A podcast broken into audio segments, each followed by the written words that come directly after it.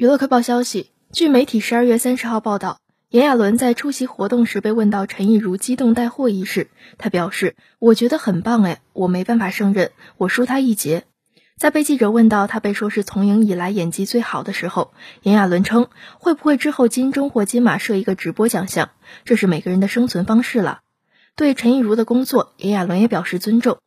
炎亚纶二零二二年一整年都在忙，他透露自己现阶段很享受工作，也觉得这些压力很棒。据了解，此前陈亦儒因激动带货一事引发网友热烈讨论。